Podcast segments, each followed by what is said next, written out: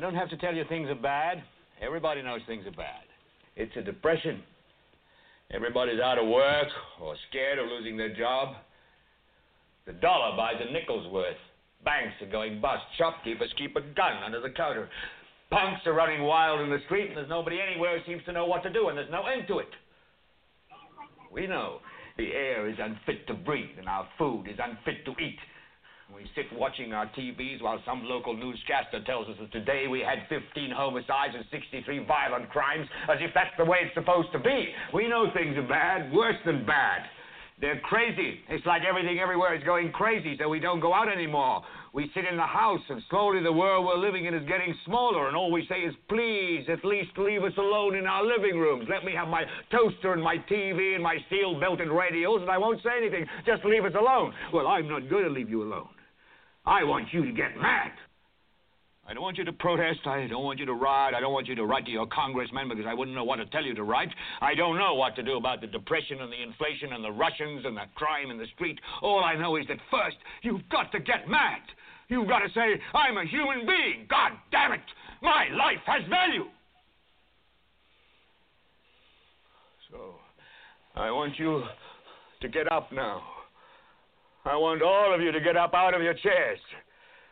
I want you to get up right now and go to the window, open it, and stick your head out and yell, I'm as mad as hell, and I'm not going to take this anymore. I want you to get up right now. Get up, go to your windows, open them, and stick your head out and yell, I'm as mad as hell, and I'm not going to take this anymore. Things have got to change. How many stations does this go out? You've got to get mad. You've got to say, I know it goes to Louisville and Atlanta. We're not going to take this anymore. Then we'll figure out what to do about the depression and the inflation and the oil crisis. But first, get up out of your chair, open the window, stick your head out and yell, and say, I'm as mad as hell, and I'm not going to take this anymore. Who are you talking to, Herb? CGG Atlanta. Are they yelling in Atlanta, Herb? Are they yelling in Atlanta, Ted? But first, you've got to get mad. You've got to say, I'm as mad as hell, and I'm not going to take this anymore. They're yelling in Baton Rouge. God damn it. Get up out of your chair. Son of a bitch! We struck the mother lode! Stick your head out of the window, open it, and stick your head out and keep yelling and yell, I'm as mad as hell. I'm not going to take this anymore. Just get up from your chairs right now. Go to the window. Where are you going? I don't want to see if anybody's yelling. Open it and stick your head out and yell and keep yelling. I'm mad as hell. I'm not going to take this anymore. I'm mad as hell. I'm not going to take it anymore. I'm mad as hell. I'm not going to take it anymore. I'm mad as hell. I'm not going to take it anymore. I'm mad as hell. I'm not going to take it anymore. I'm not going to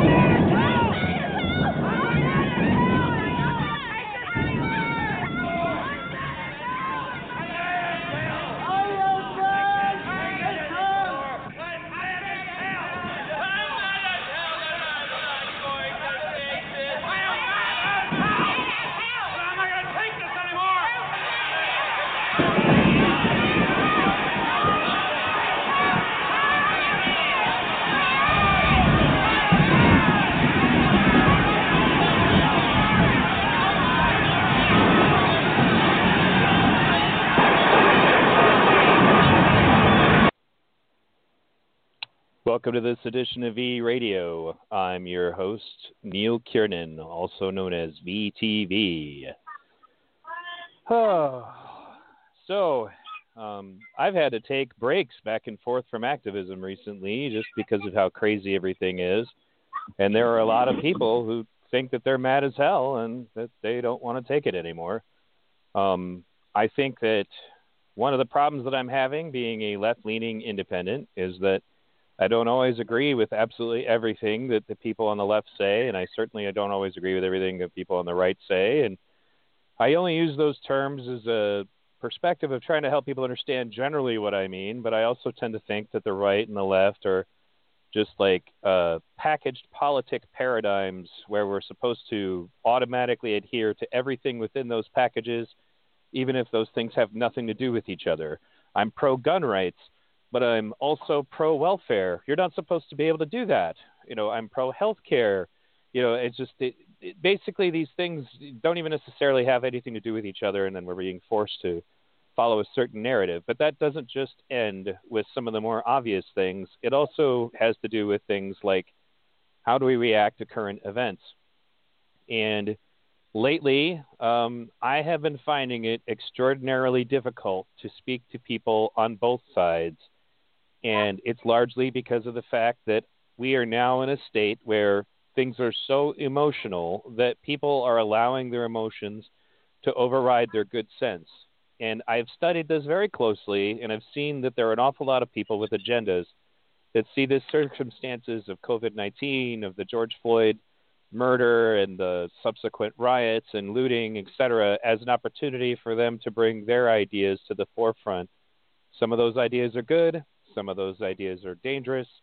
You know, some of those ideas are not good. And essentially, I think human beings need to evolve, and we're going to get into that.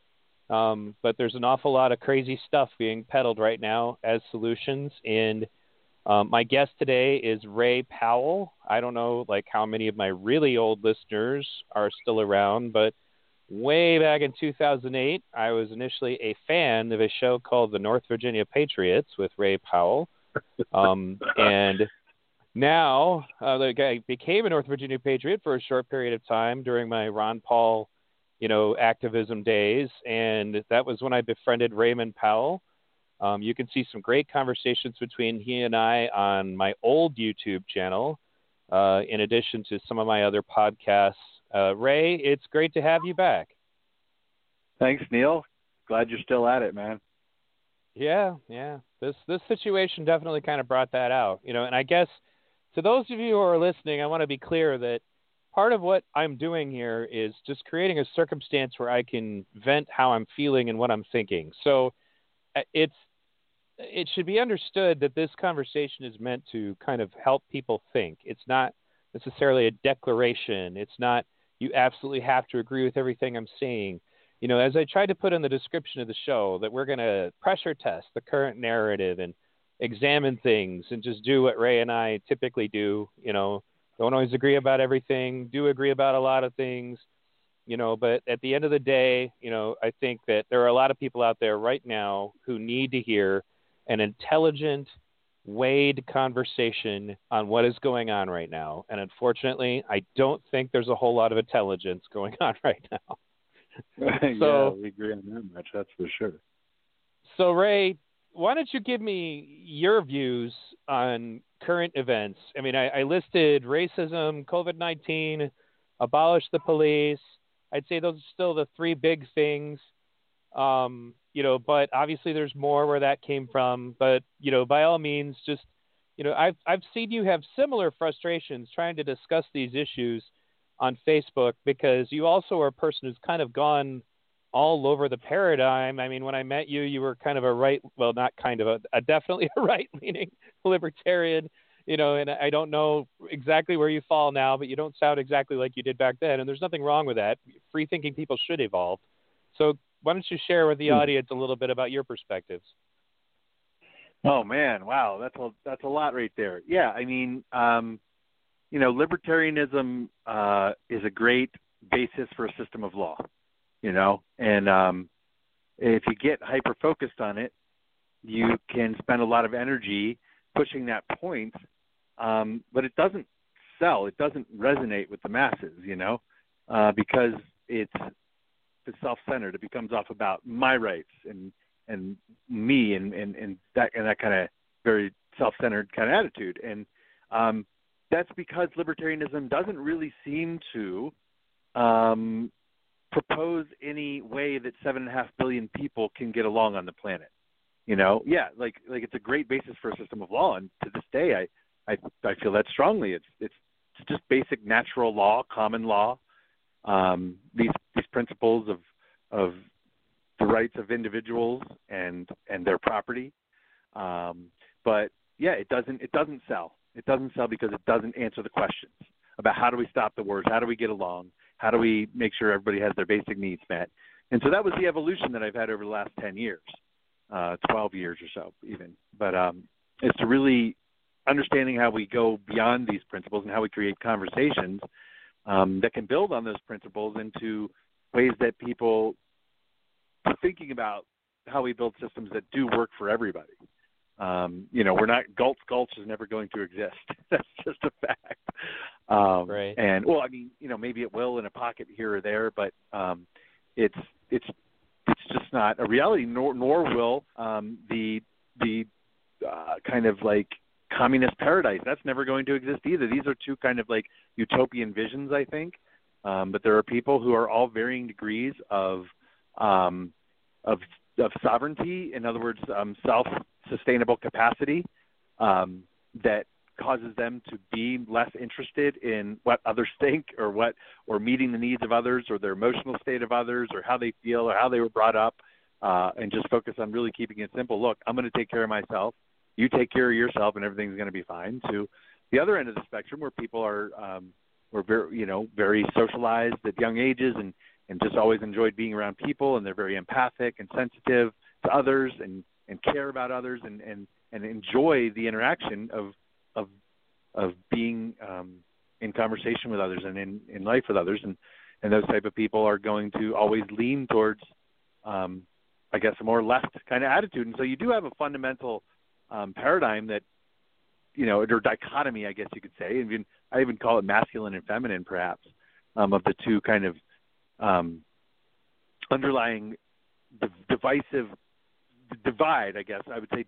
between people in these kind of conversations. And then you have this systematic means by which the powers that be in the world have identified these things, have identified these dichotomies that exist in people's personalities and forms of upbringing and the ways they lean one way or the other. And they've been able to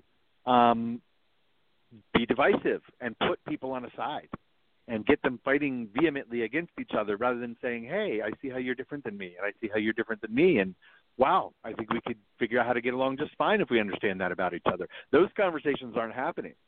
And the same thing is happening with COVID, and the same thing is happening with the Black Lives Matter stuff. There is no room for people to share perspective and say, oh, I see what you're saying. I see how your life experience has brought you to the conclusions you've come to, and I'm glad you can see how my life experience has brought me to the conclusions I've come to. So this is, you know, above all, you know, to sum up what's really concerning to me about the protests and the more the looting and rioting.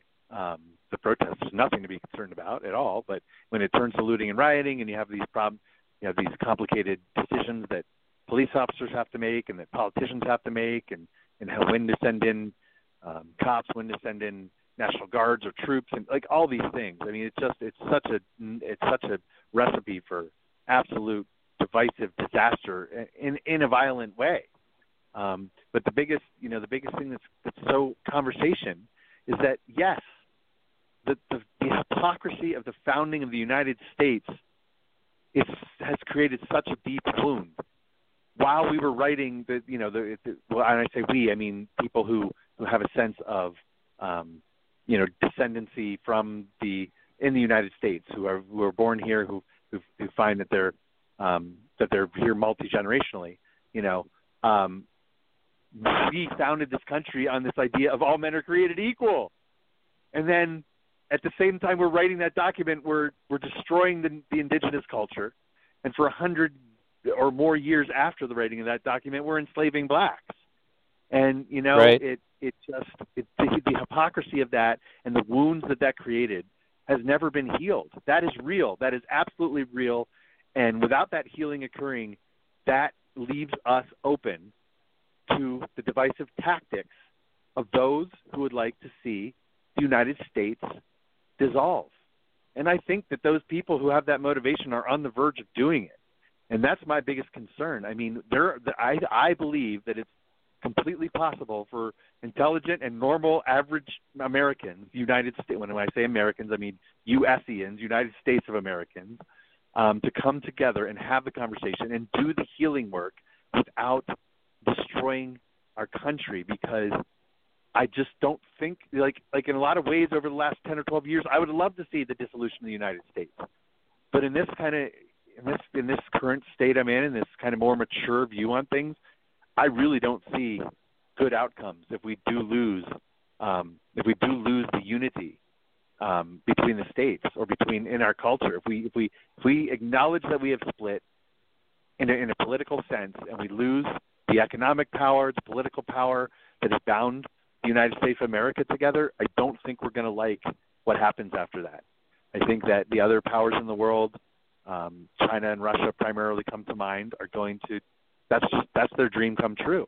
And there's no question that the Kremlin and the KGB and perhaps Putin himself and China have been making moves to see the United States fall.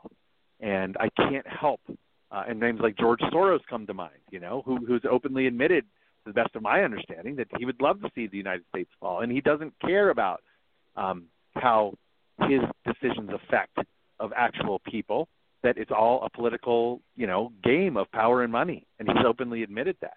These forces would love to see the United States split and fall, and I don't want to see that happen.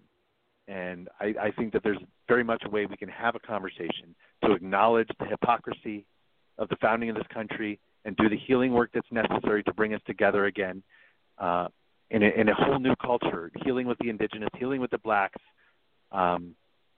black people. You know, heaven forbid I say something politically incorrect, you know. But, you know, I relate, you know, I found myself relating more to, you know, the underclass, which is largely non-white in this country. I relate far more to the underclass, despite all the white privilege opportunity I've had in the world, and despite the fact that I've thrown most of that away most of the time. So I think there's really a place where we can heal the wounds caused by the deep hypocrisy of the founding of this country, and maintain unity and come together in unity and not allow the United States to dissolve. I don't want to see that happen. Well, you know, I would say that the things that bother me, and I agree with you that I have concerns about what would come out of it, and it's not because of any issues with, like, am I worried about how even specifically my family will come out of it? It more has to do with the fact that there are an awful lot of people right now who are making decisions and making statements about things that I don't think that they've really thought through. For instance, it's very difficult for me to be lectured by anybody who's never lived in the ghetto about what it's like to live in the ghetto.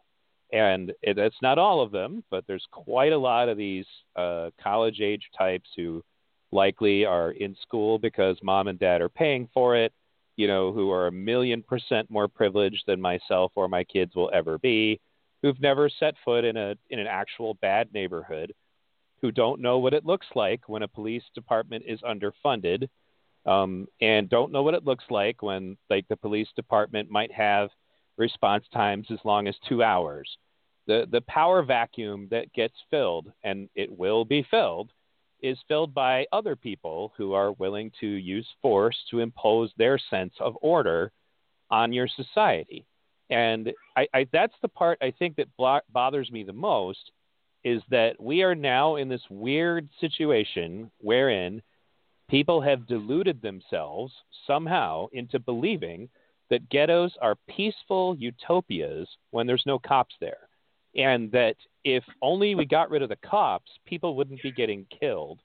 And I just, because a friend of mine had pointed out that the stats were bad, you know, but I went ahead and looked them up myself, and so in 2018, 993 people were killed by cops. That statistic does not, I might add, does not pull out the numbers who were killed by cops that were legitimate. It's just flat out 993 people. As compared to criminals who murdered 14,641 people in 2018. And right. So it's not to say that by no means is any police shooting okay, we want to try to get that number down to zero, but it's as if people have forgotten that there are these people who make their living hurting people. And yes, yeah, there are definitely economic causes to that. They certainly contribute, but this is another piece of information that I have because I grew up in those neighborhoods. I think that a lot of these people don't have, which is that some of those people, in fact, a good majority of them, you know, especially if they belong to an organized criminal syndicate, like, say, the cartel, which is bigger, I would say, in your area than in mine. But, you know, organized crime syndicates come in all different shapes and sizes and colors. And some of those people choose that lifestyle by choice because at the end of the day, selling a crack rock makes more money than flipping burgers. And, you know, some of those people, I mean, that this is another part of it, is that the ghetto culture itself, right down to the music, you know, the attitude, the, you know, the trends, you know, it literally venerates and glorifies violence and crime and murder and drugs. And especially, this is something I've always been confused about, why the feminists can ignore this, but misogyny and, like, domestic violence are literally venerated and built into that culture. You know, they refer to women as bitches. I mean, that's just every single hip hop artist, you know, at least the heavy ones that you listen to when you live in those cities, is extremely negative about women. And it just goes untalked about. And I guess the funny thing is that I'm finding myself in a situation where everything I just said is incredibly controversial. You're not allowed to talk about all that, you know, but most of my views on this subject, ironically, actually come from the perspective of certain activists of color. One of them was a police officer that I met at Occupy Detroit. And one of the things that he said, because he was a black police officer, was that he got into the police because he expected to see an awful lot of, you know, unjustified profiling and racism. And what he found after even just like 6 months of being there was that he was actually arresting an awful lot of people of color who were very guilty. It doesn't mean, again, that we should dehumanize any of those people, that we do have to acknowledge that there's a systemic system involved that is keeping people in poverty, but there's also a personal responsibility situation going on that nobody wants to address. You know, like I wish I could find the video. I think the guy deleted it, but he basically pointed out that, you know, he said that when you grow up there, and he was right, like when I grew up there, using big words or doing well in school was literally something to get your ass kicked for. Like if you were trying to do what was necessary to get out of the ghetto, that culture rejects you. And the people that live there, you know, like my sister grew up there from a very young age. And so her value structure is completely based on that. The boys that she chose to be with when she was younger, you know, she's got kids by like 3 different guys. None of them are around. They, you know, but that was what was hot. That was what was popular. That was what was, you know, what girls were told they should want and covet at that time. You know, and the reason I bring all this up, and the other thing you'll notice is that I haven't actually mentioned race very much because it's true of everybody who lives there. The gangs are made up of all colors. And in fact, I ended up getting into more violent situations, I would say, on average with the white kids who live there than the kids of color. And it's mostly because they were desperately trying to prove just how ghetto they were. So, you know, if they had an opportunity to pick on a white kid, then they jumped on it. And I think that's another thing that makes it difficult for me maybe to share my perspective, is that a lot of assumptions get made about somebody based on their color. So as far as to what you can say, I took one of those privilege tests once just for a hoot. And I answered all of the questions completely honestly. And a lot of them were things like, have you ever been targeted for violence because of your race? Check. You know, where you went to school, you know, were the extracurricular activities entirely for races that were not yours? Check. You know, I just literally went down the line because I grew up in a neighborhood where racism against white people was so prevalent that they even allowed a black supremacist group called the Nation of Islam to come to our public school and tell all the white kids that they were the marked race of Cain, and to tell all the mixed kids that they were abominations. You know, this happened at my public school. And it influenced a lot of the racial relations at that time. Now, thank God, Pontiac has changed a lot. Like my kid, I take my kid to Pontiac because it's the neighborhood I grew up in. We're part of their wrestling team. My point behind all this is I also, and I'm almost done, Ray, and then I'll give you the mic back, is I also lived in the South, where I remember very distinctly having friends of color that I had to play with in secret because they were so racist down there that they would name like seeds and plants after racial slurs. Like there's a certain kind of nut that comes off of a tree and it looks like an ear and it turns brown when it's ripe. I think you can imagine where this racist concept is going. There was another one. It was a nut that looks like a toe and it turns brown when it's ripe. You know, so I've seen it in all this full perspective. And I think that the most dangerous aspect of all of this is that when you peel away the layers of the racial activist movements, they have some things in common. And one of those major things is, and this is something that Daryl Davis points out. I don't know if you're familiar with his work, but he basically rehabilitates members of the Ku Klux Klan. He's a black man who rehabilitates members of the Ku Klux Klan, including national leaders. And he does it by humanizing himself to them until they realize just how ridiculous racism is, and then they abandon it on their own. He collects their robes because he wants to have a museum. Well, anyway, his system works, and it works on not just people who you're calling racist because maybe they liked a movie that you think is problematic. Actual racists, like would like to see all people of color driven from the country. He brings those kinds of racists back. And when he went to Baltimore and interacted with Black Lives Matter, they rejected him and even threatened him to never return. Wow. Why would anybody want to do that? Go ahead. Yeah, the conflation, I like what you said, that the conflation of actual racists who really would like to kill and destroy another race versus people who kind of just don't understand what it's like to grow up in the ghetto as a black person, conflating those two types of people as if they're the same level of racism and calling them both racist is really a problem. And I'd say that's something that's very prevalent right now. Well, they don't understand that. I'd say that these things, they grow off of each other, I guess would be the way to stage.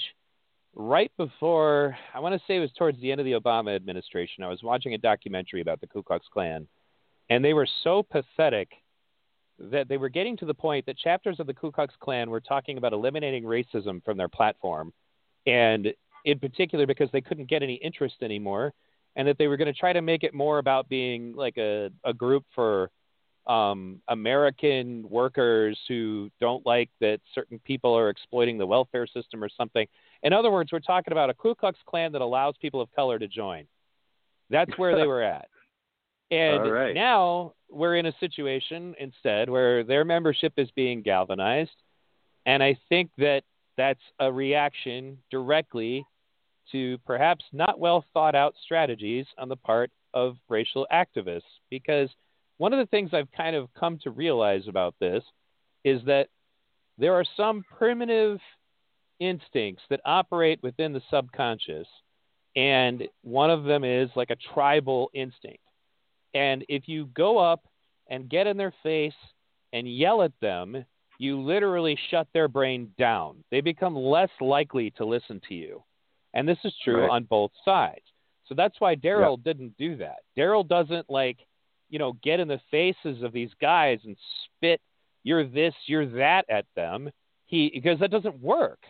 It's not just that maybe it makes you feel better to spew, you're this, you're that at people, but it doesn't work. That's what it comes down to. It just doesn't. And when I've talked to, because in this little town near where I live, they started a little Black Lives Matter chapter in Milan, Michigan. And I've watched as these people are now believing that they're fighting the same level of racism as, went on in the 60s. And, honestly, there's probably some racism in Milan, but it's quiet. It's private. People keep it to themselves. Nobody's not getting hired. Nobody's getting beaten by police. I mean, we're talking about a little quiet town, and that doesn't mean that that's not a problem and that it shouldn't be addressed. But some of these kids literally I don't want to use a term like LARPer in the derogatory, but that's what it feels like. It's like, you're dealing with something, but it's not what you're saying it is. And the strategies that you're employing of getting up at people's faces and yelling and screaming at them, you're literally going to get the opposite effect of what you want. Exactly. Go ahead. Yeah. Yeah, I mean, so this is kind of, you know, what I was getting at is that the wounds are there. The wounds are there from centuries of real deep and horrible racism. Those wounds have not been healed. And because those wounds have not been healed in our culture, we are ripe for somebody to come along and cut the scabs off those wounds, rip them wide open again. I'm curious to your thoughts on this, because it's very clear to me that that's what's happening. That this is not just, you referred to it as a bad strategy, right? Like that they're just choosing, these activists are choosing bad strategy. You know, I think it's clear this strategy is being funded. That, in other words, if you want funding, you've got to agree to this strategy, and that the guys like George Soros are, in fact, doing exactly that thing. Well, I felt that way, whether it was Soros. I mean, we have to remember, we don't want to only go on one side of this. The Koch brothers are also just as dangerous, and they tend to approach things from the right perspective. But to go back to Occupy Detroit and Occupy Flint, I was part of both of them. There was one distinct difference. Occupy Detroit was more or less infected with very heavy social justice warrior thinking that eventually caused it to break into cliques. Those cliques started to fight each other, and then it disintegrated and became very ineffective. As opposed to Occupy Flint, which is in the same state, same economic conditions, zero social justice stuff, became extremely productive, was like a very friendly atmosphere. Everybody worked together. And I remember, for example, because I camped at both places. At Occupy Detroit, if we needed anything done, it was this big fight because, you know, well, if you're white and male, you're going to have to not talk very much because we need to be sure all these other people are represented. So even if you're absolutely right and they're wrong, you need to just be quiet because privilege. You know, and it would make meetings take so much longer, and we would have to just go through all of these like various like oppression Olympics, you know, where they're all performing, you know, for their virtue signaling points. And in Occupy Flint, we just got shit done. And Occupy Flint was just as diverse as Occupy Detroit. And Occupy Flint did eventually come down too. And I'm not saying there was never any inner strife, because there was, but it never had anything to do with, are you trans? Are you gay? Are you straight? Are you male? You know, like, and that right. was, I basically kind of came to the conclusion that, Jesus, this is like a perfectly socially engineered divide and conquer strategy to get us Bingo. All fighting each other, you know, right. and more to the point, and you can something generically encompass all that under the description, identity politics. Right. It's designed. This is an interesting point that Daryl Davis made, and it brought me back to my childhood, to where the Nation of Islam was recruiting in Pontiac. Daryl Davis explains that the Ku Klux Klan and the neo-Nazi groups go to economically depressed places that are predominantly white, and then they explain to all of those poor people that all of your problems would just go away if we could just get rid of this other group. Like literally tapping right into those tribalist instincts I was talking about. And the more primitive instincts you get, the less your brain is functioning right. Also, the more stressed you are. It's actually true that your IQ goes down by as much as 12 points during that time period. Andrew Yang pointed that out when he was trying to advocate for UBI, is that if everybody's stressed about money, they literally get less smart. And you make a lot of decisions that don't make a lot of sense initially, but you feel it, so you start doing it. The more we become in survival mode, it can have multiple different effects. I've seen positive and I've seen negative. For example, Occupy did work a lot better when we were camping together because we all had a mutual goal of protecting one another. When the camps went away, then these sorts of identity politics became way more powerful because at that point, we don't have a unified purpose of keeping the camp safe, keeping ourselves safe from police or from local drug dealers. All of that went away. Now we're just attending meetings, and now it needs to be about, what my specific group wants. And I'll get into what Jacques Fresco said about that later. But, one of the things that was relevant to what Daryl Davis was pointing out was that they go to these neighborhoods where there's people who need answers. Why are our lives so terrible? And this is exactly what Nazis did. They went into Germany and they convinced everybody, your life is terrible, and if only we could just get rid of these Jews, everything would be fine. And I watch as you slowly radicalize these people to the point that now there are activists on both sides of the situation who would absolutely line people up and stick them on cars and then go gas them. They're on both sides. Now, what rang true for me with Daryl was that that's exactly what these extremist groups on the other side are doing in poor ghetto neighborhoods. They showed up at my school to tell these black kids, all of your problems are because of the white man, and if we could just get rid of the white man, you'd be fine. That people don't talk about it. They don't want to talk about it. And even bringing it up as a white guy is a great way to get excommunicated. That was actually an analogy that came to mind that I wanted to repeat while you were talking, was that this has become a crusade complete with an inquisition that conducts witch hunts to find heretics who are guilty of blasphemy so that they could be excommunicated. Now, I don't mean any hyperbole here. It's the same thing. And if there's somebody within these groups, if you piss off one of the inquisitors, they're coming for you. Maybe you just said something that they didn't like. It could be about something that has nothing to do with activism. And then all of a sudden, they're lighting up the witch hunt, and they're coming for you. And then you're going to get canceled. I'm sure there are going to be some people who are going to try to cancel me for even having this conversation. I'm just to the point now where I just don't care anymore. It's like we're coming on here and opening our mouths. We're at risk already.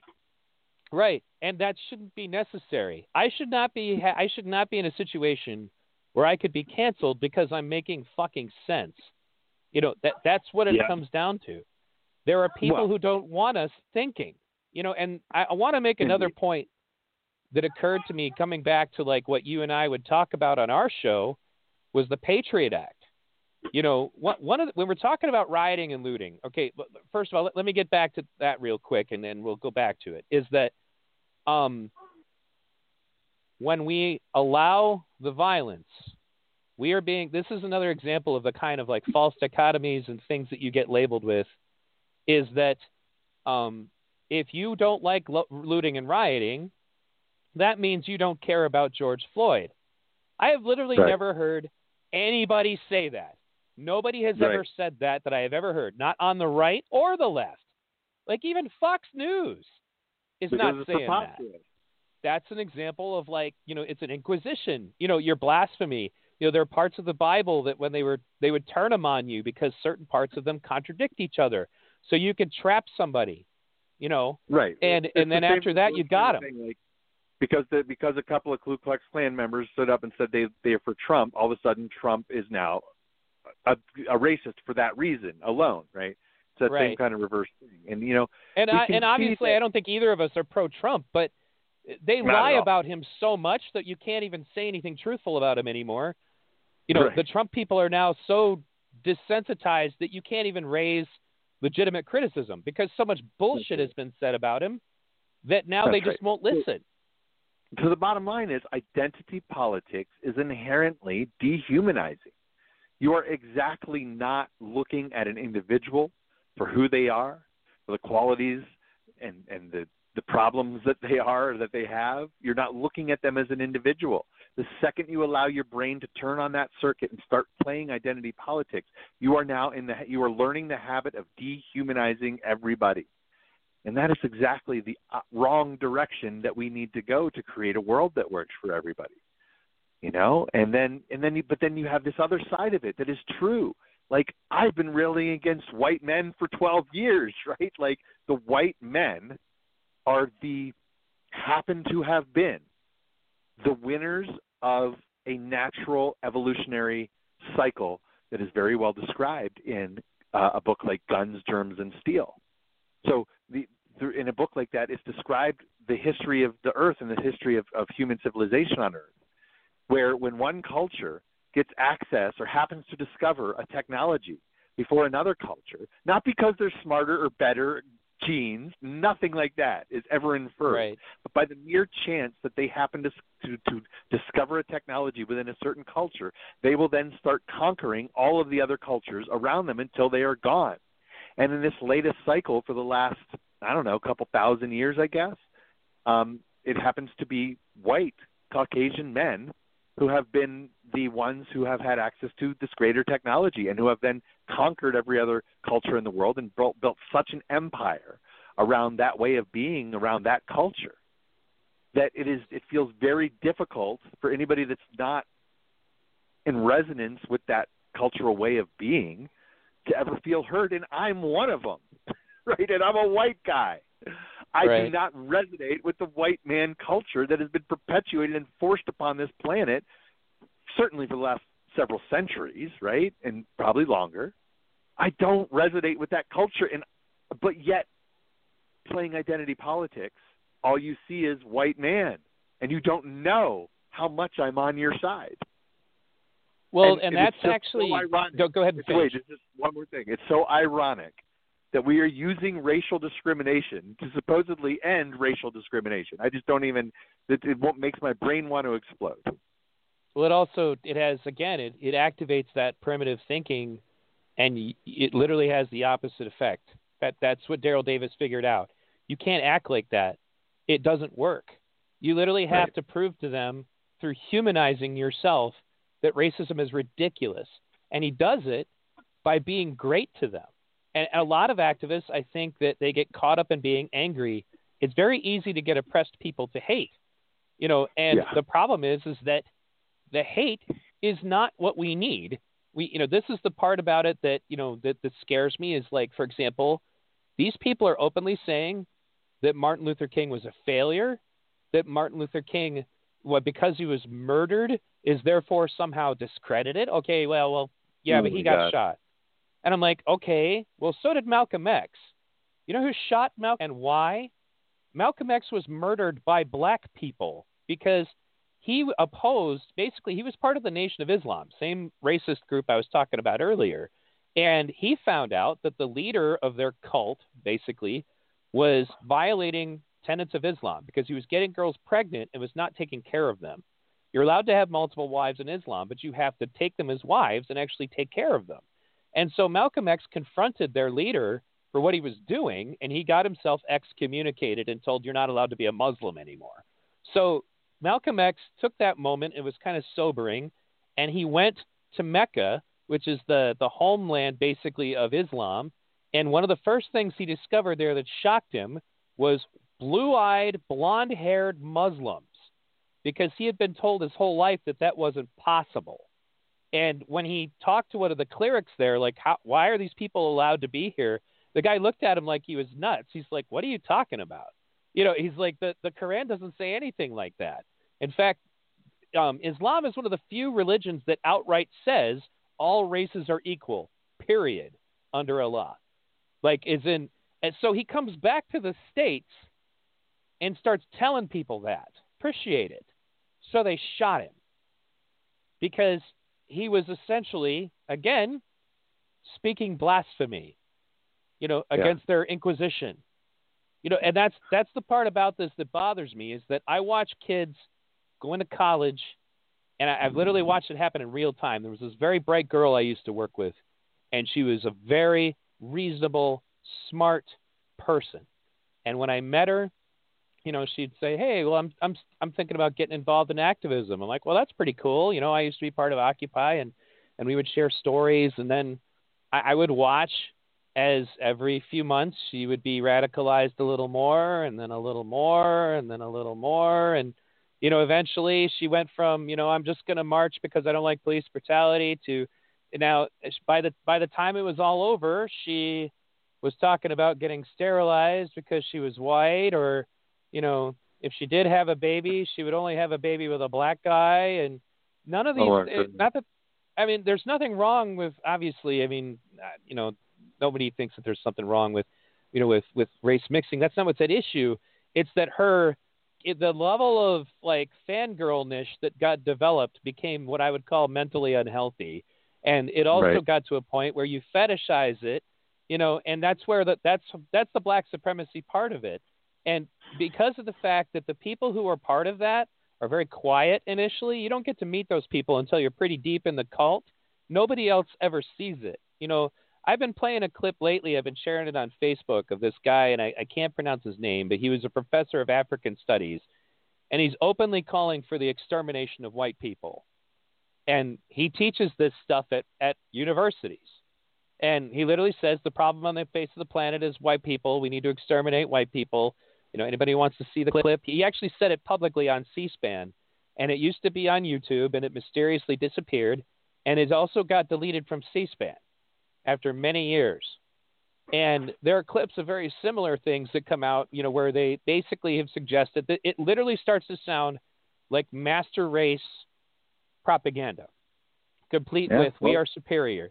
Like melanin is the what did this guy say? Melanin is the humanizing chemical. The more melanin you have, the more human you have. And then they'll start to tell you that white people are descended from Cro-Magnons and are actually a different and inferior species. They don't recognize that this is exactly the kind of shit the Nazis came up with to suggest that the Aryans were superior. That's at the core of all of this. When you talk about agendas, I think that there definitely are.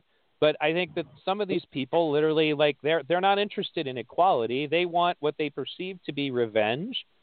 And this is what I have to say comes at the core of all of this. Even when we acknowledge what you're talking about with white people, I would take it a step further.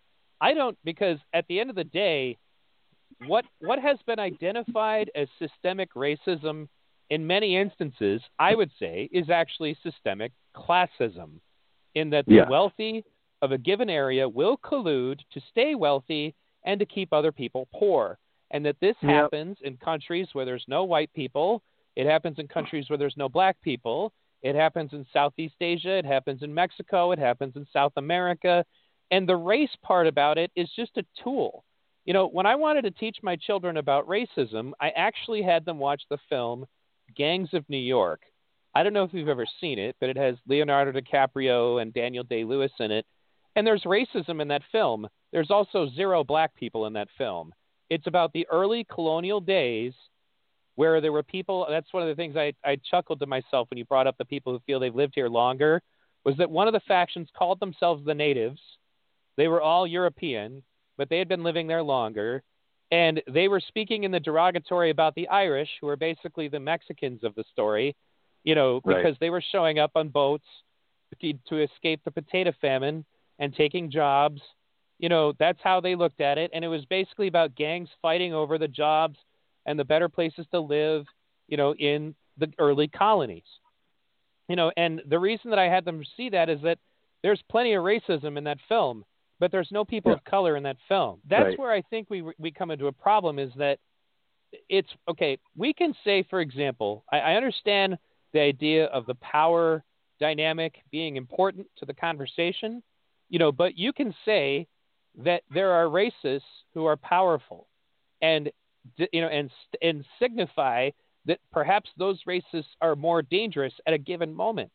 But that doesn't mean that the other people who are racists, who are not powerful at the moment, are not racists. That's the issue, is that they create this power dynamic circumstance that basically gets anybody of color is off the hook, no matter how bigoted they are, no matter how racist they are. They're not actually racist. You see, we and a group of fringe sociology professors are writing textbooks right now to change the definition of the word racism so as to say that only people with power to do something about their racist beliefs are racist. And that's bullshit. It's also ridiculous. Yeah. When we were kids, we were taught. You remember in school, we were taught about stereotyping and discrimination and prejudice based on the mind's habits.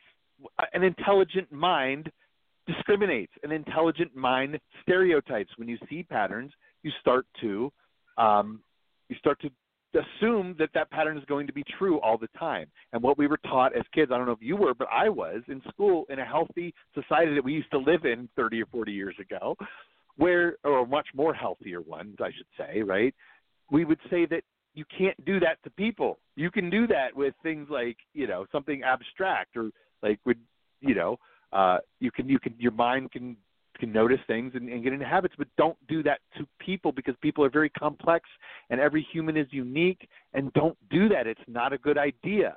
That is the core of racism, is that habit right there, is letting yourself fall into that pattern of recognizing that. Well, I've seen a lot of Mexicans act this way, therefore anytime I see that anyone's a Mexican, I'm going to assume they're that way. Bad, wrong. That's discrimination. That is bad. Stop doing that, right? It was very simple and clear. Right. And now they have muddied the waters with this idea that it has something to do with power, and that you cannot be racist if you're black, or, you know, and all this ridiculous stuff, or that it's reverse racism, right? Like, no, it's just racism. It's just discrimination. It's just a bad habit. It's just a bad way to be. You are a bad person if you do that. It's very simple. It's bad moral conduct. It is socially disruptive and destructive. That's it. And at the core of what this was supposed to be about was that you cannot hold people accountable for things that they have nothing to do with. That's about. It's all supposed to be about, you're not at fault because somebody who looks similar to you or shares some genetic markers did something. That's supposed to be at the core of all of this, is that racism is wrong because people need to be judged as individuals, not by the color of their skin, but by the content of their character.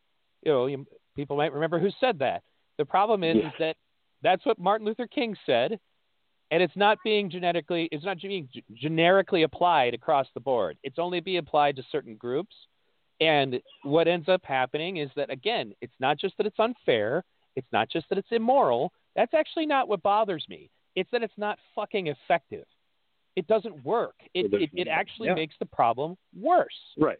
You know, right. And that's, well, that's why, like, by bad social behavior, that's the definition of bad social behavior, right? Does it create cohesion and unity and moving things forward? Does it create war and destruction and moving things backwards? And that's, you know, so something that I wanted to talk about, this part about it for the Zeitgeist people who listen, is that when this stuff was starting, I want to say back in like 2016-ish, where it started to find its way into parts of the Zeitgeist movement.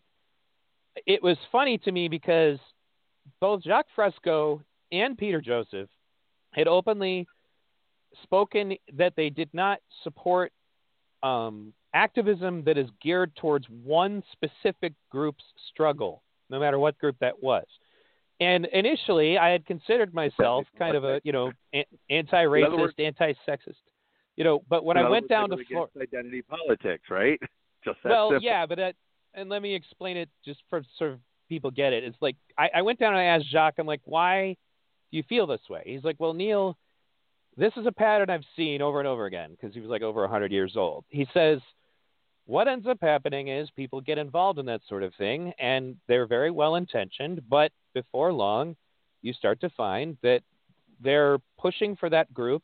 Initially is about wanting to bring them up with everybody else, but once you're there, you don't feel compelled to stop, and you just keep pushing, and then eventually you're willing to do whatever it takes to push your group forward, even at the detriment of other groups.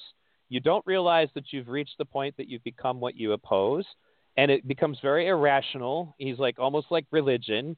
And at the time, I didn't understand this. That's why I brought up the whole crusade and the inquisitors and all that, because everything this man told me was true. Because that's exactly what happens. You get fixated only on your group, and it becomes part of your identity to be oppressed.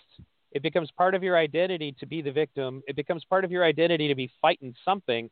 And that's where you run into that. That's why I brought up the example of Inquisition, because during the Inquisition, they'd go into a town, and if there was no evidence of the devil, they'll find it, even if they got to make it, you know, right. And that's, you know, for example, there was it's hard to find this video now. A lot of this stuff keeps getting deleted, but there was a news story about this.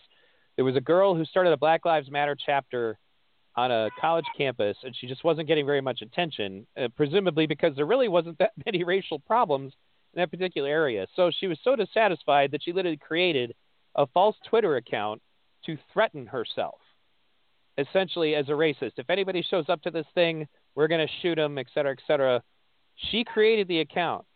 She got caught, and she is actually doing jail time for it because she created an incident, basically, because, you know, all of a sudden everybody's freaking out about it, you know. But the point is she was so desperate because they asked her, why would you do this? She's like, well, I just wanted more attention for my Black Lives Matter chapter. It's like, okay, but you just, you're so in need of this, you know, this enemy to fight that you're just going to create it. You know, it's going to become, right. You're going to create it out of thin air to manipulate people, you know, right. and so, Neil, go ahead. It feels so important to presence that there are rooms full of people around the world on social media accounts. It's not one person playing both sides, but there are people around the world being paid to do exactly that, to act like white racists, to act like it's just so important, you know, I think, to keep presencing that fact that we are dealing with the systematic way of the powerful people in this world, the ones with money and control, to divide and conquer using these very simple techniques. And that every time that we judge others without knowing them, based on the color of their skin, based on any one thing they say, we're falling victim to this divide and conquer technique. And if there's anything I hope that we get across, and I hope that you and I agree, that this is so critical to understand.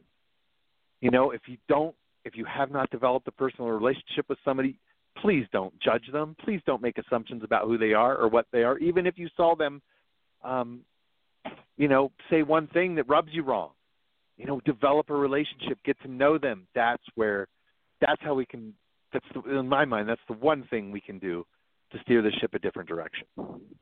Well, that's absolutely critical. I agree with you wholeheartedly. And I think that, unfortunately, it's hard to get through to people that they're being duped. There's been a few key videos. Like, one of them was this guy, I think his last name was Sons, but he has his own YouTube channel. And he had gotten out of the Black Lives Matter movement sometime around 2015. And he said it was because he started to notice these people showing up that didn't necessarily have his people's best interests at heart. You know, he pointed out groups like Antifa. He was talking about, you know, some of the black activists he interacted with clearly had an agenda, you know, that was outside of what they wanted. He also said that a great deal of them were just Democrats, you know, that were trying to make sure that all these people showed up to vote Democrat, you know, that there were all these people that were getting involved that really didn't necessarily care about the message. They were just using the movement as, you know, a tool for certain, you know, purposes. And that guy, as a result, just kind of stepped away and said, I can't do this anymore. He's like, I'm not going to be involved in this anymore. You know, and I think that one of the epiphanies that I came to recently, because I have a friend who's, you know, a black friend of mine who was basically openly talking very similar to the way I am about this issue. Like, he's like, you can't just go spitting on white people. He's like, it doesn't work. It's not, you know. And so anyway, I got involved in that conversation with him, and, you know, I kind of came to an epiphany because we were discussing Daryl Davis and the strategy of humanizing the people that racists hate and how that just annihilates racism. And I was like, you know, these people are victims. Racists are victims of a cult. Like, yeah. You know, it really is a cult. Like, they've been brought in to a way of thinking that is destructive, that it hurts you as a person, you know. And he pointed out that it's just as bad if a person of color gets drawn into it, because now you have a new enemy, you know, that you can just hate all the time. And if you can't find any reason to be angry that day at your enemy, then you'll go look for one. You know, it literally can just take over your life. And once it does, you're always angry. You're never happy. You're always looking around the corner for an enemy at every moment. And it just creates toxic situations, and it creates toxic people, and it ruins peaceful movements. I mean, if we're getting to the point, that was the other thing I think, is that they're leading people into situations that are dangerous. And that's one of the things that black activist I was just talking about pointed out, is that you know, they're trying to suggest that we do violent things. And that actually brings me back to the thing about the Patriot Act, was that one of the things that popped into my mind was an episode you and I did long ago with Brian, where we're reading the Patriot Act. And I was like, guys, I don't know. I know a lot of you are new to this, but as soon as you start talking like this, you've activated the Patriot Act for yourself. And once you get that, once you've moved on that, well, now you're an enemy combatant. So that means that we can move on to the Military Commissions Act. And now that you're an enemy combatant, now we're going to strip you of your citizenship, and we're going to start putting you in secret prisons. And I'm like, you guys don't recognize that you are doing exactly what they want. Go ahead. Why don't you make civil rights activism a terrorist ideology? How will that work out? Which is kind of exactly what Antifa seems to be, the road they seem to be going down here. It's so fascinating. And Neil, I have about 15 more minutes, and I wanted to direct the conversation a little bit if I could. Because you said something about anger, the anger that's happening in the streets. You were just talking about it now too. And my journey in the last 12 years is very much, when we were doing that radio show back in the days, I was so angry. I was so angry. I was a victim of oppression. As a middle class white guy with all this, absolutely victimized and oppressed. And as long as I was in that victim stage, as long as I was in that anger stage, I was not able to do anything, really. We were not able to attract and create a mass movement. We were not – we got 10,000 people to show up in Washington, D.C. That was awesome.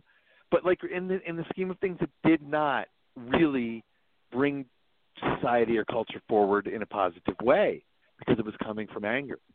And, the journey that I can tell of my – the story I can tell of my own journey is that I learned when the anger started to subside, when I realized this anger isn't getting me anywhere, I learned that every bit of energy I put in to making myself out to be a victim, I was actually giving my power away to those who I was determined were victimizing me.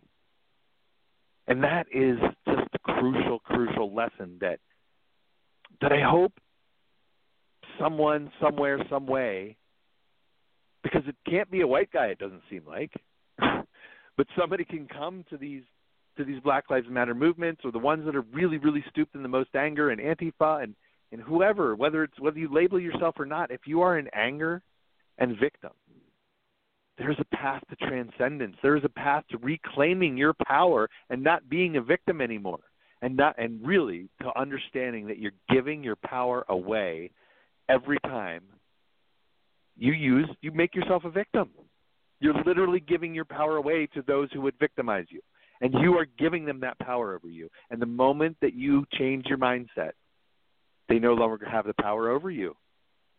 It's really, if I've learned one thing over 12 years of activism, and even 2014, Albuquerque was before Ferguson. You remember that? Were we talking during that time? We talked. Albuquerque was the very first city to blow up over police brutality, and I was right there. We took over city council, man. We shut down I-25. We were in the streets. It was an awesome movement. There was a lot of anger, and nothing has changed in Albuquerque to this day. Nothing has changed. This is 6 years later now. None of the things that have happened out of that are making any difference.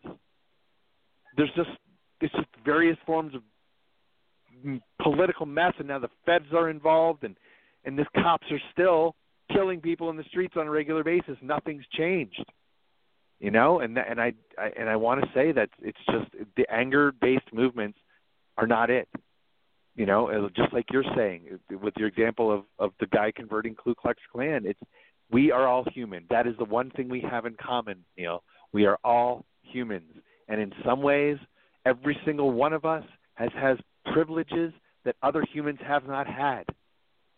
Black people growing up in the ghettos of the United States that are mad at their state of affairs and the way they are repressed and oppressed and racist against, they are far more privileged to be living in the United States, where at least there is not tribal execution, mass slaughters that's happening in Africa. You mean it's not Somalia. Right, it's not Somalia, a place without police, I might add. So that is a way where even black, underclass black Americans can recognize that they are privileged, and all of us have privileges that others don't have, and all of us are victims if we allow ourselves to be, right? Whether that victimhood is real, imagined, or self-induced, every one of us has ways that we are victims, and every one of us has ways that we are privileged. And I think the power of acknowledging both of those things and truly taking a look at our lives and our paths and who we are through the lens of the ways we've been victimized and the ways that we have privileges that others do not is a really, really powerful growth tool. And that is a way that we all recognize how much we have in common, because we've all had those experiences. We've all been privileged in ways that others haven't if we look at it, and we have all been victimized in ways. Well, I think that's been part of my problem with it, is that they just kind of want to broad brush and make assumptions. That's about how privileged somebody is, or that they are automatically at the same level of privilege or should be treated. Like, for example, the poor white single mom living in a trailer, working as a waitress, she's not your fucking oppressor. She's not the one. And treating her like she's fucking George Soros or the Koch brothers, that's just ridiculous. And at the end of the day, it has more of that detrimental effect. Those are the people who need to be fucking uniting. You want to scare the shit out of the establishment. Get the trailer park ghetto to unite with the inner city ghetto. Amen, and you'll have something to fucking kill the establishment. That's why they don't want us to do it. If there is one form of oppression that I would like dip my toe in, right, and admit that we'll take on just a little bit of victim energy, it is classism, Neil. It is classism. And man, I have been a long-haired hippie dude, and let me tell you something: you do not want to get pulled over by cops as a long-haired hippie dude. You're not.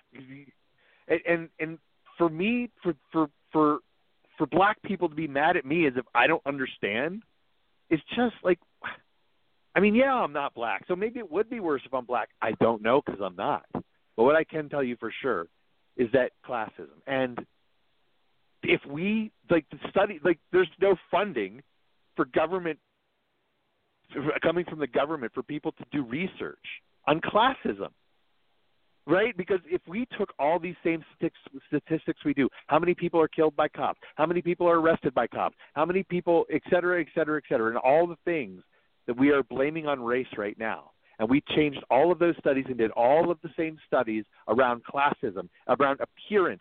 It's appearance of classism is what it is. Things like long hair, unkempt, what kind of car do you drive? All of these indicators of class is when the systematic white man oppressive system will come down on you, right? Regardless of what color your skin is if you appear to be of a lower class.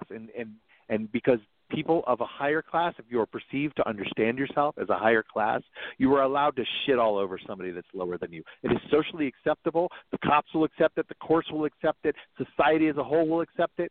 And that is why these Wall Street fucks, who are the biggest criminals on the planet, doing more destruction and doing more harm to all people on the planet, the Wall Street people, and they're even pretty innocent. We're talking about, let's go up higher up the chain, man. These are people who meet in secret and whose names you don't know. These are really the ones that you got to be worried about. These are the ones that are dehumanizing the rest of us and see most of the rest of the population of the mass of humanity as useless eaters. And if you don't see the patterns in COVID and what's happening in the divide and conquer tactics, and the road we're being led down to destroy ourselves, to destroy our communities, to destroy the cultures and the positive, happy families under the guise of this, it's scary if people can't see what's happening, that we are being systematically dumbed down. I'll go so far into the conspiracy theory aspect of this stuff to say, just look at the Georgia Guidestones if you want to know what they're up to. They want a class of a couple of 100,000 people to rule this planet, and they're environmentalists. They love the planet. They just hate people. They hate themselves. and they hate the rest of humanity. And they want, I think the number is written in stone literally, 500 million slave class of people that are just smart enough to run the machines, healthy enough to live fairly productive lives, and then croak at the age of 40 or 50. Literally, I mean, it's all, it's like you don't have to go far to discover these plans. And that, if we want to fight against anything, that's what we need to be uniting against.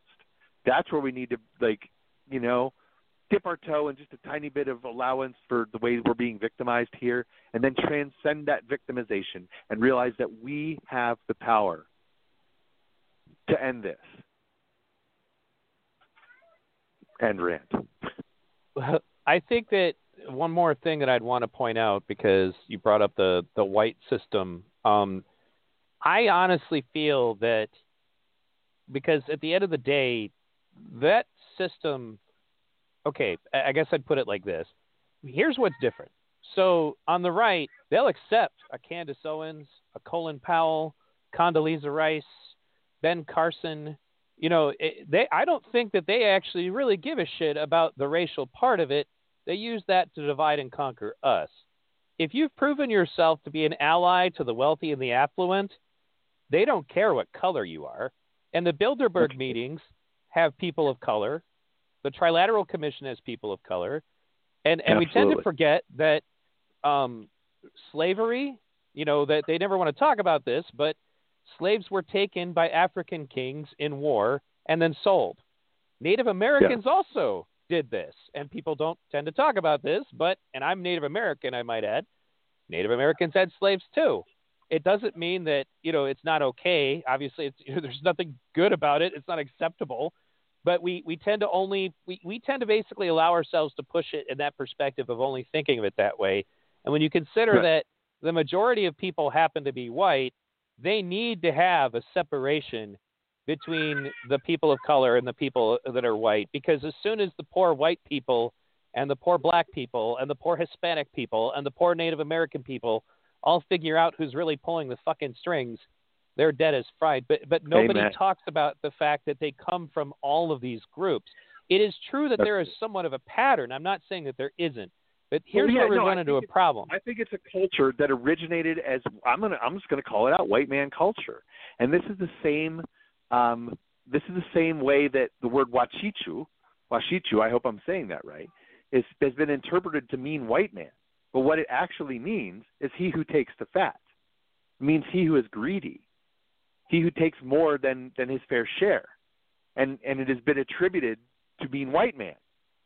And so we'll see Washichu culture in all different. We'll see. There's so, like, women have, like, we have seen women rise to power in Washichu white man culture. We have seen black people rise to power. We have seen.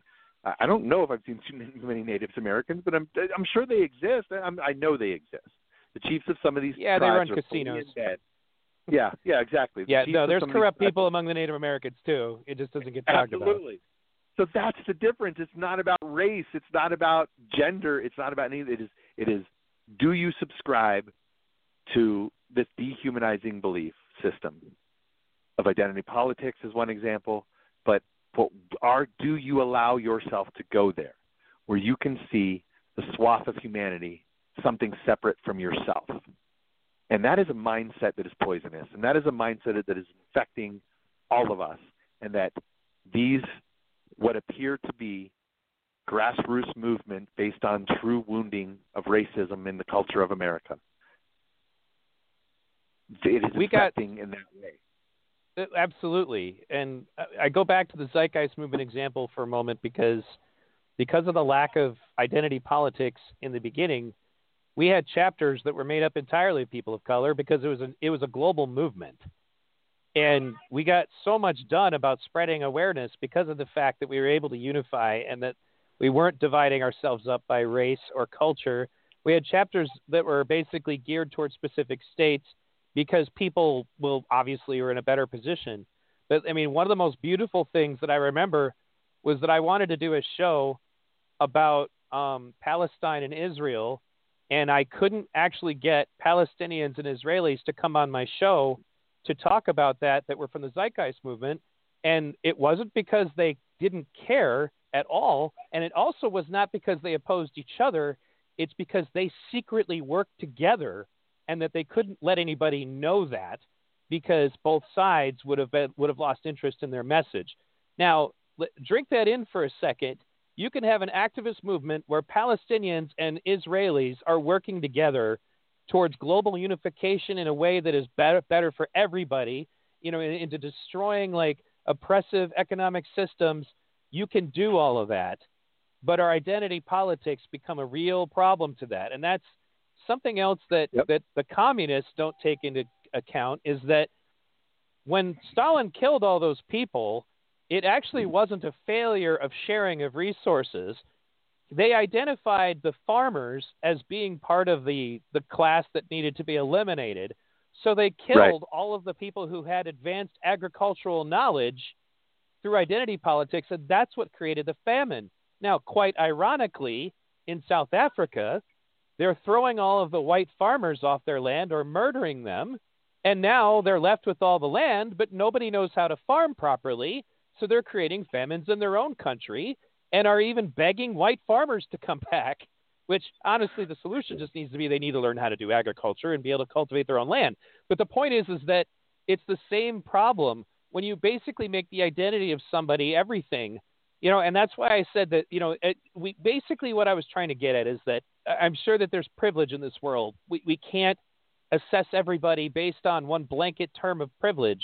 You know, and that's why I said, for example, especially when we were having protests going on at like Berkeley and Yale, you know, I was like, my kids will never have the money to go to a place like that. I don't care what color you are. There's no way in hell you are less privileged than my kids right now, who I'll be lucky if they can get money for college at all. You're going to Yale and you're telling us about your oppression. And it's like, it doesn't mean I'm sure that you could still get pulled over and have problems. I'm not saying there won't be any racism in your life, but that's not the same level of problem as somebody who's having that issue living in the inner city and getting pulled over and shot. They're not even the same, like, that's not even close to being the same level, you know? So I know that you said you had to go, which is unfortunate because we didn't even get into the police stuff. You know, maybe I'll have you on again to talk about that, but yeah, let's definitely do it again soon. You know, and but you know, I wanted to leave with a message of unity. Sure.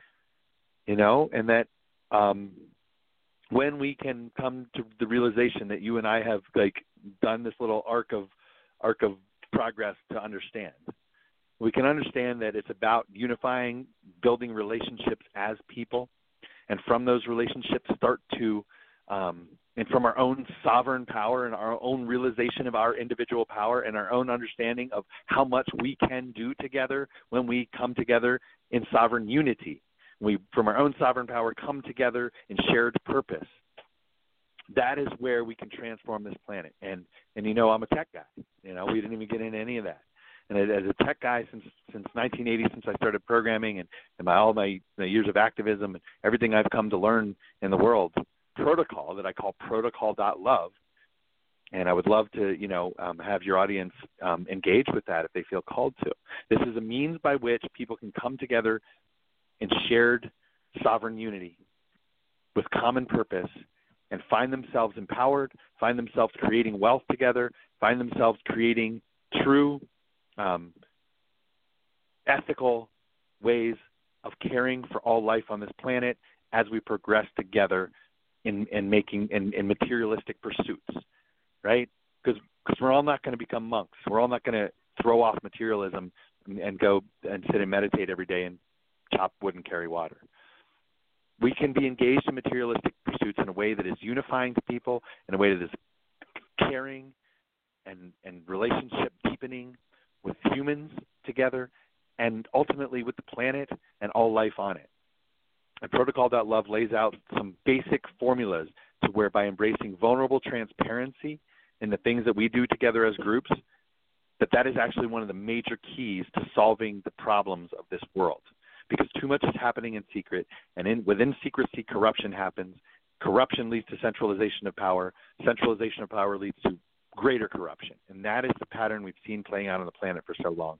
And so that's my proposal is how we can see a change occur. And I really enjoyed this conversation, Neil, so I'd love to do it again if you want to. No, it'd be great. I just, you know, with the things going on, I've been home a lot, and I've needed to rant about this, but, you know, I have no idea what kind of reception I'll get. I just kind of came to a point where I realized that I'm not going to hide how I feel anymore. And anybody who doesn't like that is fine, but this isn't even about being angry about it anymore. That was one of the epiphanies that I had, because, you know, the point I'd want to leave on is that I used to remember back in 2016 when things were heating up racially again, my kids and I usually went to a boxing gym every single day. And boxing gyms are frequently some of the most diverse places you've ever been. And in fact, we had a Palestinian and a Jew. We also had blacks. We also had Hispanics. We also had, you know, Arabs of different types. Literally nobody ever discussed the race of the people involved. And when my kids grew up, they had, you know, essentially siblings that were black, Arabic, you know, they weren't really, but they were, you know, and when I didn't even really talk to them about racism. And then one day they heard me talking about it on the radio and they said, Dad, what's this about? And when I explained it to them, they said, that's the most ridiculous thing I've ever heard. Like, to them, it wasn't even that they were angry about it. They were like, this is stupid. Who does that? It, you know, like they were just, sense. It makes no sense. It's like you have to twist the mind into dehumanizing your fellow humans. It takes this intellectual leap of nonsense to do that, and it's destructive, and it's like it really doesn't have to be much more complicated than that. Love your fellow man. Look at each human in the eye and find out who they are and find out what you have in common. Well, and anyway, with that, I really got to judge my brother. Well, no, I get you. Just let me finish was just to say that what would happen is then I would have these conversations about activism, and it would pollute my mind.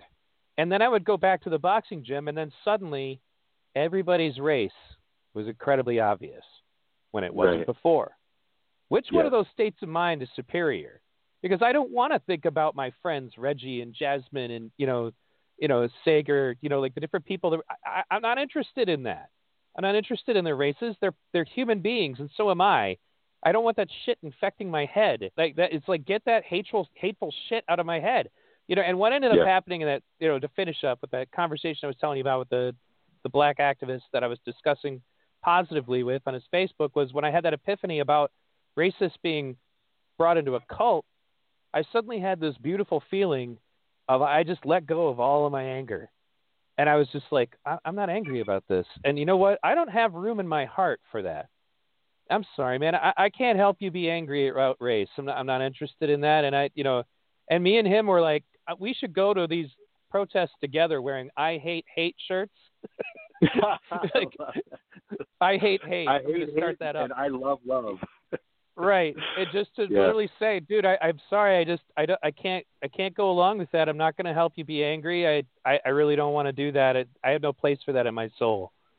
You know, and you know, and that's, you know, and that was a really unusual feeling for me because I'm not, you know, I'm not a pacifist by any stretch of the imagination, but at the same time, that Prince, I want to say, is or something. He does a video called "I Am Not Black and You Are Not White." It's like there's this gorgeous, like, you know, video about, you know, like different people and how they're just being labeled, and, you know, like your race is, you know, like just the color of your car. You don't judge somebody by the car they're driving, you know, and your body is just your car. You know, anyway, I'll get into that later because we got to go. But the point is that, you know, at the end of the day, I really understood what Martin Luther King meant about love, and it all played into what I said about Daryl Davis. You know, because those Ku Klux Klan members eventually literally came to love him. He even got invited to their weddings, you know, and in some cases this was going on when these people still had not been able to pull themselves out of those cults.